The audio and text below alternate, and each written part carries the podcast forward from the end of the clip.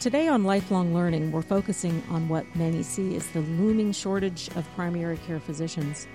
The American Academy of Family Physicians has reported that we need as many as fifty-two thousand more primary care physicians by the year twenty twenty-five. So how likely are we to reach that number, and what are the issues standing in the way? What are some solutions to ensure we have the right coverage when we need it most? I'm your host, Alicia Sutton, and with me today is Ray Saputelli, Executive Vice President of New Jersey Academy of Family Physicians.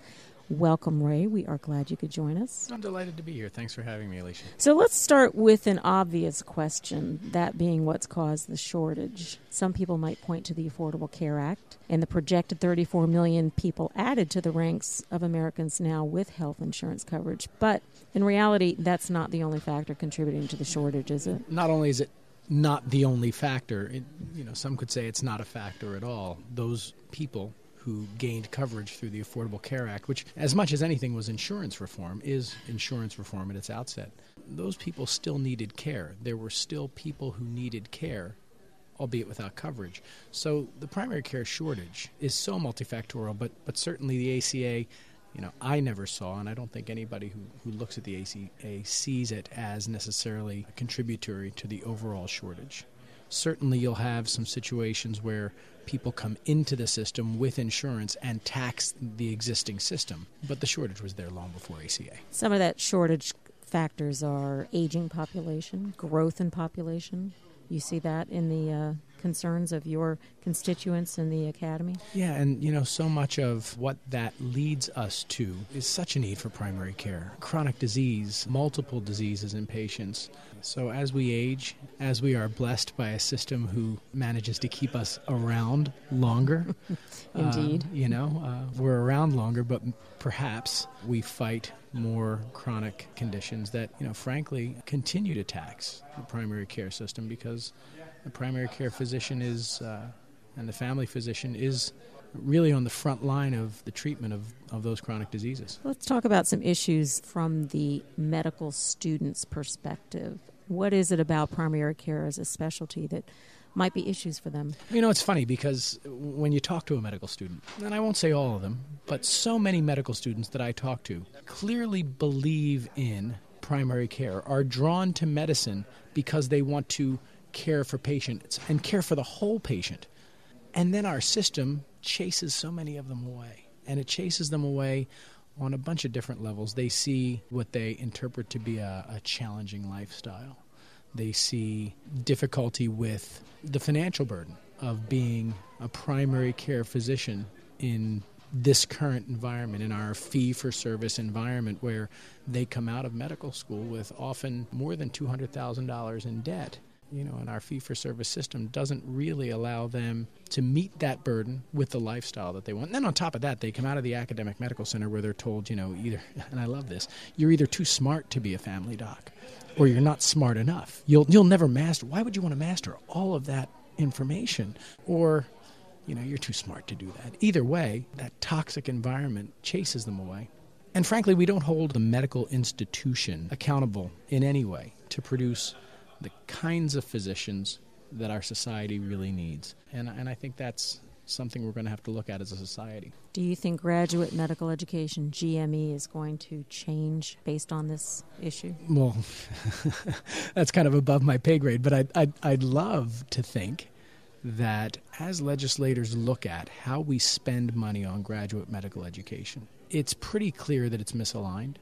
It's pretty clear that, again, we don't hold the system, the academic medical centers, the, the medical schools accountable uh, in any way to produce kinds of physicians that we're going to need going forward. And I think the American Academy of Family Physicians, uh, just a couple of days ago now, released some information that they uh, produced in conjunction with the Institute of Medicine that calls for a kind of radical change to the way we fund G M E. And uh You know, I would suggest that folks who are interested in that topic take a look at that proposal and think about, you know, what it means. Because, you know, on its surface, it can be a little bit scary whenever you talk about changing anything. There's lots of horses in that race. They have, you know, stakes in the game.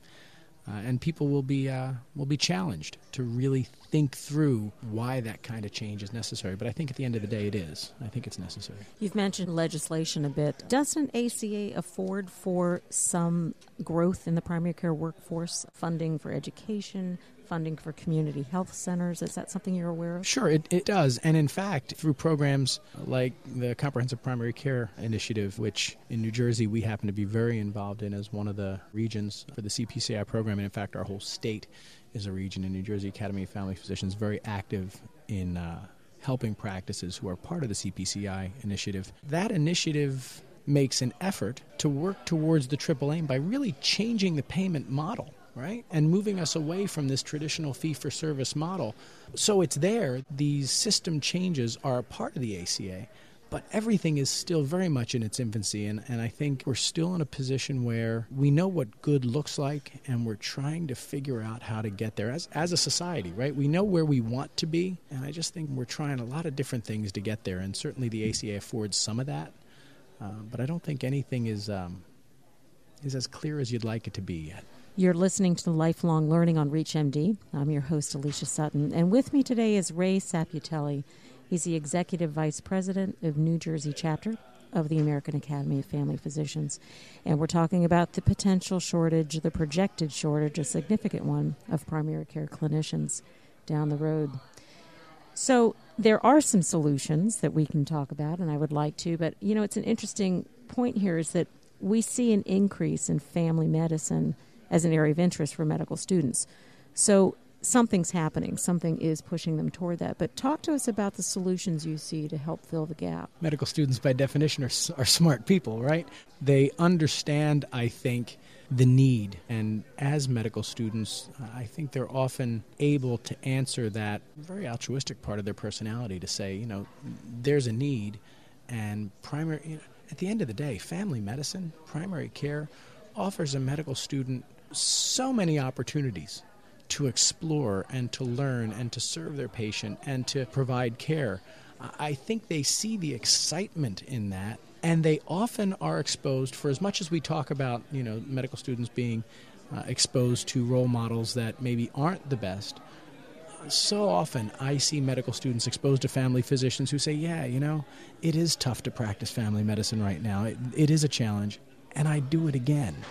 You know, and, and that kind of positive role model does pull people through the system. I'm always energized, always energized when I get to when I get to talk to medical students who really believe in what they're doing and have that fire. We all wish we could get that fire back in ourselves, right, for something. Exactly. And, and when you see that fire, it's incredibly engaging and invigorating. That said, they are smart people, right? And and so the way I think we need to capture those medical students who, who really see primary care as an opportunity and are saying, yeah, I'd love to do this. I'd love to go into family medicine. Show me the path. Show me how to do it. Maybe we have to find a way for a primary care physician to come out of medical school without a mortgage, right? Without a two hundred thousand dollars, two hundred fifty thousand dollars or more in debt.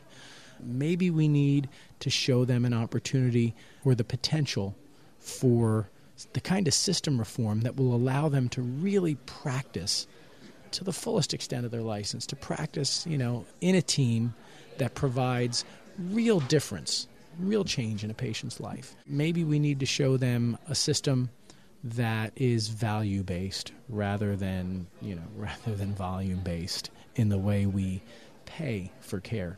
That would change so much. It would change so much. So I, I, I think there's a lot of potential solutions, and I think if you um, you know, you can find them anywhere. If you go out to A F P dot org, N J F P dot org.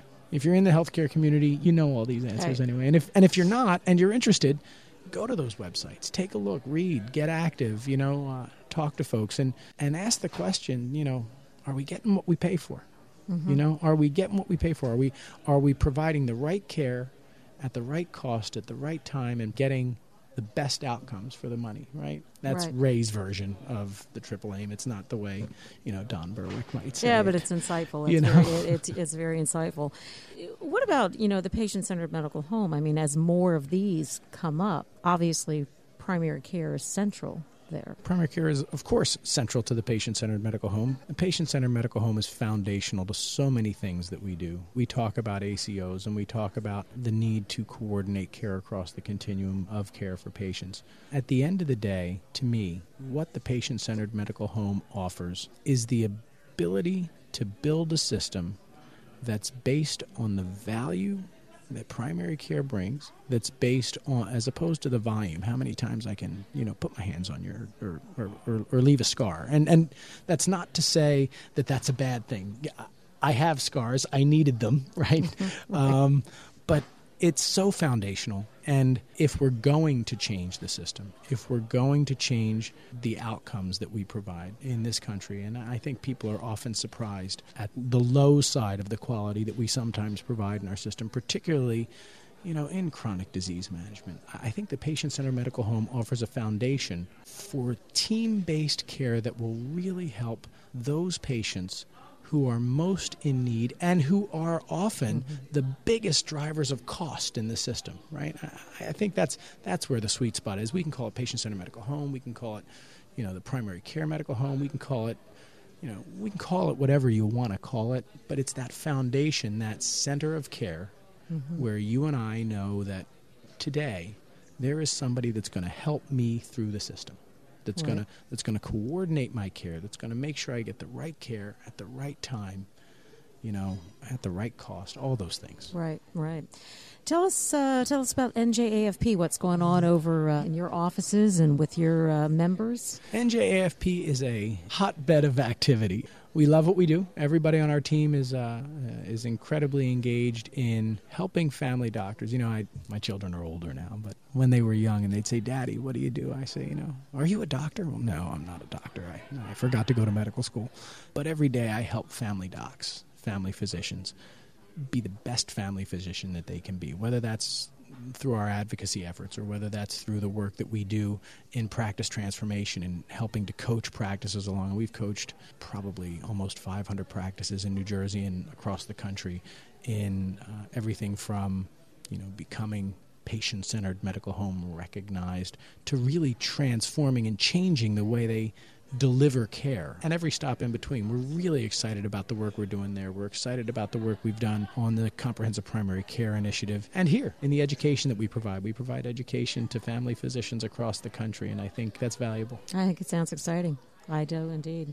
So, Ray, let's look out uh, on the horizon a little bit, say five years from now. If we put into action now some, some of the ideas that you mentioned and others have uh, brought to you about making it a more enticing specialty, where do you see us going in about five years? I'd like to be real Pollyanna, right, and say five years from now, if we do all these things, it will be great. We will we'll save money in the system, and and people will get the care they need at exactly the right time, and You know, and, and our quality will go through the roof and our cost will go through the floor. And maybe five years from now, we're not there. But maybe five years from now, primary care, family medicine is really an attractive specialty for uh, medical students to consider. Maybe every person who deserves a quality family physician in their life can have one. Maybe that, maybe we're there. As one of my favorite friends in the New Jersey Academy, uh, I'll mention him by name, Doctor Zlotnick used to say, in this country, we spend more and more to get less and less so that we can die sooner and sicker. You know, uh, maybe that won't be the case. Let's hope not. Let's hope we can look forward. I appreciate all your time today, Ray. Thanks for your insights. Uh, it's been great having you. Thank you. Thank you very much for having me. You've been listening to Lifelong Learning on ReachMD. I'm your host, Alicia Sutton, and I want to thank our guest, Ray Saputelli, for joining us today. Thanks so much for listening.